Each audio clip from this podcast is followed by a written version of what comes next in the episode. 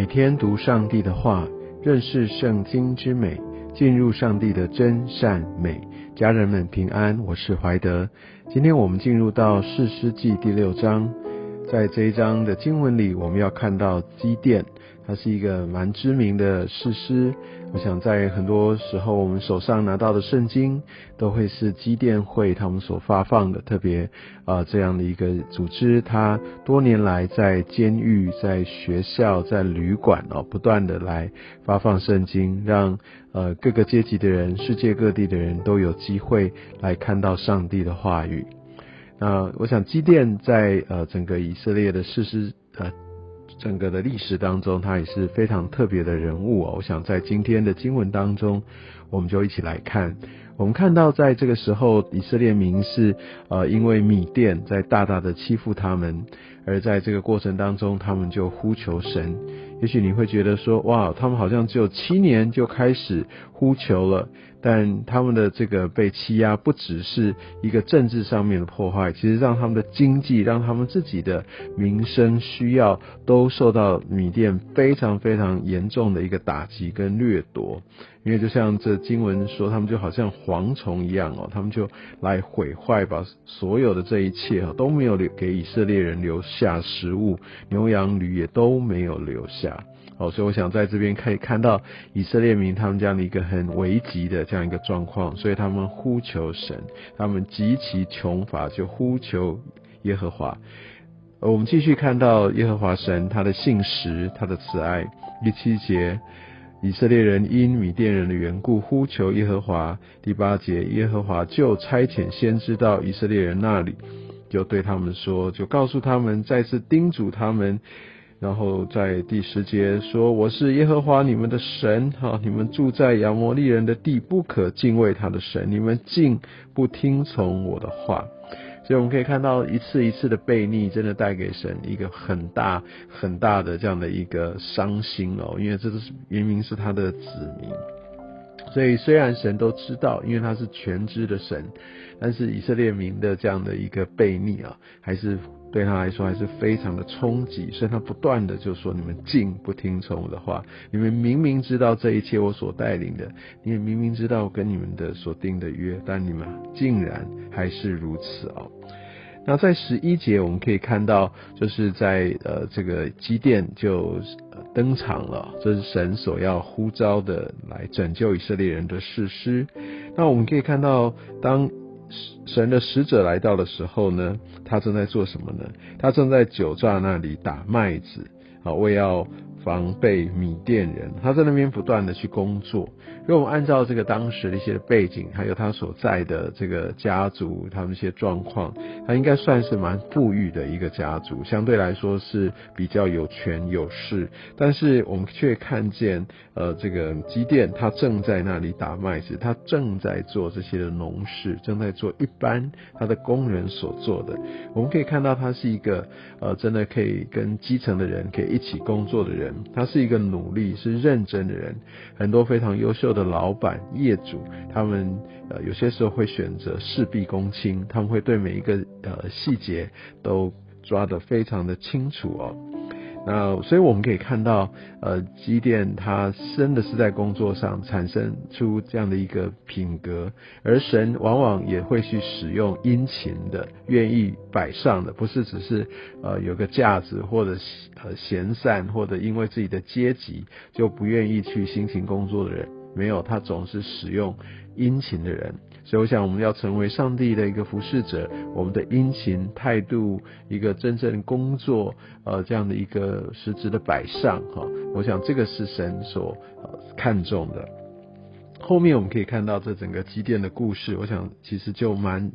容易了解，在知道这些背景，我们可以看到积淀他，他也非常非常的谦卑。哦，当呃耶和华的使者跟他说你是大能的勇士哦，那我想他一开始其实他所说的呃这整个的一个对答过程，也可以看到他跟神的这样的一个关系，信心的一个慢慢的增长。当十三节基甸去回话的时候，其实我们可以看到他有点反讽哈。如果真的是耶和华呃与我们同在的话，那怎么会发生这些事情？其实基甸，我想那个时候他说这句话真的不太公平。为什么？不是神离弃了以色列人，其实是以色列人他们离弃了神，他们转去，他们去背逆神，他们离开神啊。所以他话等于就说一半。所以很多时候我们在嗯跟神有些的祷告，有些的争论，有些的不了解等等，我们真的非常非常需要很坦诚的来到上帝的面前，来求神来光照我们生命当中的景况，不是都是别人的问题。也不是上帝的问题，当然，上帝非常有可能在很多的状况当中要用这个苦难来调整我们的心，但我们会非常非常需要愿意敞开，因为这是一个熬炼的过程，也是一个我们跟上帝对齐的过程。上帝透过这些处境也来光照我们自己，可以看见我们的处境啊。那。后来我们可以看到第十五节，他就说他在马拿西支派中是致贫穷的，他这个是他的家族。然后呢，我在我家富家是致微小的，他真的把自己很谦卑的摆上，就是说我我真的没有办法。我相信他不是为了要推脱，他只是不太能相信，说怎么可能是这样的一个拣选。因为我们可以从后面看到，他没有就是一再的就拒绝，而是当那个神的使者去跟他再说明的时候，他就说：“好，那请你不要留呃离开这里，等我归回，把礼物带回来供在你面前。”所以他基本上是只是想要求证的心。有些时候那种反对啊、质疑，但是心里不信。但是基甸不是这样的人，他只是信心比较软弱，但是他是愿意抓住神，他只是很谨慎，想要再次的确认。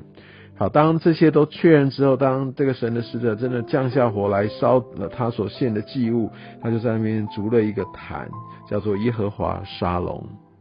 而我们也可以参看到他的信心被扩大。为什么？他原本是觉得自己很卑微，但是他献祭，然后耶和华神吩咐他说：“你要取你父亲的牛，然后还要拆毁父亲为巴利所筑的坛，并砍下台旁的呃这个木偶。”在二十五节的时候。然后我们可以看到，他要把这个这个砍下来的木偶哈，这个假神的木偶当做柴，然后来献祭，这非常勇敢。虽然他还是不敢在大庭广众下来做，但他在暗暗的做，但是他还是谨守遵行，他是对神是有敬畏的，他就照做了。但后来当这些事情，我们可以看到他更多的来认识神之后。然后耶和华的灵就降在米呃基甸人身上哦，耶和华的灵就我在导读的时候也特别说，这个可能作者在指耶和华的灵跟我们现在所理解的这个全备的这个圣灵哈三位一体的圣灵可能不太一样，因为在作者他们还没有经历过圣灵，所以他可能不知道什么是圣灵。在他们所指的耶和华的灵，可能是指从耶和华神来的能力，以至于他可以行一些。很不可思议、超自然的事情啊！那我们可以看到，在这样的一个征战里面，呃，基甸他就另外找了其他的支派，找了马拉西、亚瑟、西布伦、拿弗他利，所以一个是一部分的一个以色列人的一个集结。那我我们可以我们可以看见哦，那在这个时候，他真的是非常非常的放胆。但我们在往下看的时候，当他真的要来带领、来攻击之前，哦，来按着神的心意在行走之前，我想就一个非常非常有名的，说三十六到四十节的这个，好像他用这个羊毛哈去来求印证，其实他已经有经历神喽。那我想在当时他去寻求要经历神的这个这个这个过程，我想那是一个很好的一个查验的一个典范。但是他已经知道那是神了。但是他还要用这个羊毛的这个再来去试验，再来确认。其实某种程度，这已经是陷入一个叫做试验神了。哦，他已经明明知道，但是他还想要再去做测试。我想，当然神他亲自来分辨，亲自来来来审判。但是很多时候，我们如果抓住神的一个心意，我们确认了，我们就应该要勇敢直前。我们在后面，我明天读第七章，知道基甸他这样子，虽然有点像试探神，但是他确认了他就是勇往直前。